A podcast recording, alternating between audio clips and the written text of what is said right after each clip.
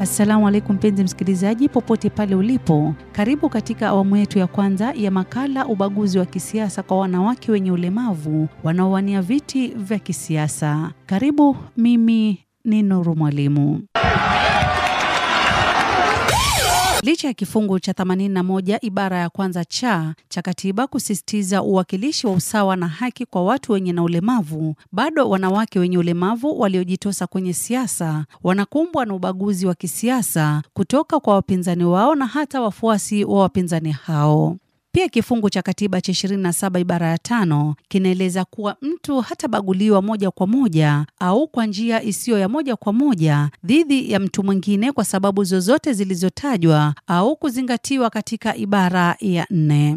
Wanasiasa hao wenye ulemavu hukejeliwa na kutengwa katika harakati za kisiasa kufuatia maumbile yao. Ubaguzi huo unawaathiri wanasiasa hao wenye ulemavu, hatua inayowafanya wenzao kushindwa kuendeleza azma yao ya kuwania viti vya kisiasa.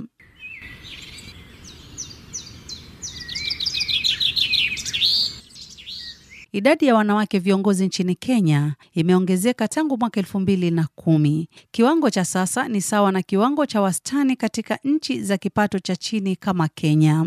Takwimu kutoka Benki ya Dunia zinaonyesha kuwa asilimia 21.8 ya viti katika bunge la kitaifa vilishikiliwa na wanawake mwaka 2020 nchini Kenya, idadi kubwa ikiwa wanawake wasiokuwa na ulemavu.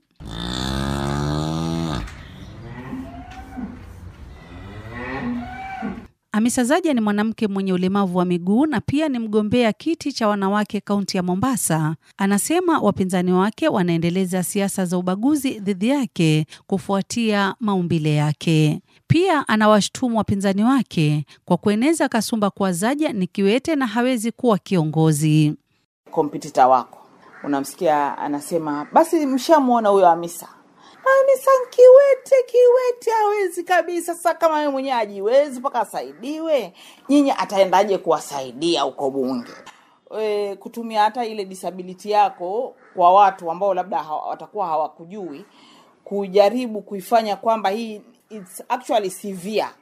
Kwa vile ukiwa na severe disability, watu kwa community, watu watakuonea huruma zaidi kuliko kukuweza kufanya wewe uwe kiongozi. Bizaja anasema ubaguzi huo pia unajumuisha kejeli na matusi yanayoambatanishwa na maumbile ya mwili wake. Kama mimi ni candidate kisha na wa kike kisha na ulemavu, sasa kuna zile discrimination za kike mimi zimenipata na zile za ulemavu. Kwa mfano, weza kwenda mko na wanasiasa wenzako labda wa kiume, kama mimi nishawahi kuambiwa kwamba is this the a back of a person living with disability yani mtu amekuangalia nyuma, ni kama walemavu behind yao inakaa kiaina fulani, so mine it is yani kama tusi kukutukana. Mbali na ubaguzi wa kimaumbile, Bizaji amesema pia amepitia changamoto kama vile kupigiwa simu na kutishiwa maisha na watu wasiojulikana wakimtaka ajiondoe katika kinyang'anyiro. Kuna challenges ambazo unapitia kama mgombea ambaye ni mwanamke kisha mlemavu, kama vile mtu anaweza kupigia simu akakwambia tutakuja you step down, ama tutakuja kukuvunja mguu wako huo mwingine e, na inakuwa simu private. Changamoto hizo zinasababisha msongo wa mawazo na pia kuwafanya kuanza kuhofia usalama wao na hata wengine kujitoa katika kinyang'anyiro cha kisiasa, anasema Bizaja. Inaweza kukutia uoga, inaweza kuku, kukupatia depression, ikakutia stress ya kujifikiria kama wewe ni mtu uko duni, na hivyo ndivyo watu huwa wanataka, wanataka wakutie kiwewe wakushushe hadhi, yani wakufanyie vitu ambavyo vitakufanya wewe u, urudi nyuma katika ile ari yako. Licha ya masaibu yake, Bizaja amesisitiza kuwa ubaguzi dhidi yake umemfanya kuwa jasiri hata zaidi. Uh, lakini mimi mtasema kwamba nimezibeba hizi changamoto kama za kunipa nguvu. Ukinifanyia discrimination, ukinidharau, ukinionyesha kejeli, mimi kwa kusema la kweli, huwa umenitia nguvu sana. Yaani utanipa ile ari kwamba lazima nikuonyeshe kama hichi kitu nataweza kukifanya. Vilevile ametaja kuwa atahakikisha anapigania haki za walemavu bungeni sawia na kuboresha afya ya walemavu na kuimarisha uchumi wa watu wenye na ulemavu. Kwa hivyo nataka nije na public private partnership kwenye masuala ya health, haswa sisi walemavu. Sisi walemavu, ukizaliwa na ulemavu, wewe na hospitali ni ndugu mpaka ufe. Lazima uende clinic, si kwamba uenda clinic kwa sababu ni mjamzito, hapana. Lazima uende polio clinic uangaliwe ulemavu wako, na vile vile tufanye access to justice, tuweze kuleta justice, tuweze kupata haki tuna matatizo mbalimbali mbali ambayo haki kupatikana ni ngumu sana. Vile vile tuende tukafanya real empowerment ambayo itakuwa ni ya grants ya kuweza kumtilia kila mtu shilingi, ndio sasa tuweze kucheza merry round na sisi sote tuweze kuparticipate katika uh, kuchangia mifuko mbalimbali mbali. Sound effect animals. Baadhi ya wakazi wa Mombasa wakiongozwa na Zahra na Kaya wamepinga ubaguzi huo na kutaja kuwa pia walemavu wana uwezo wa kuwa viongozi bora.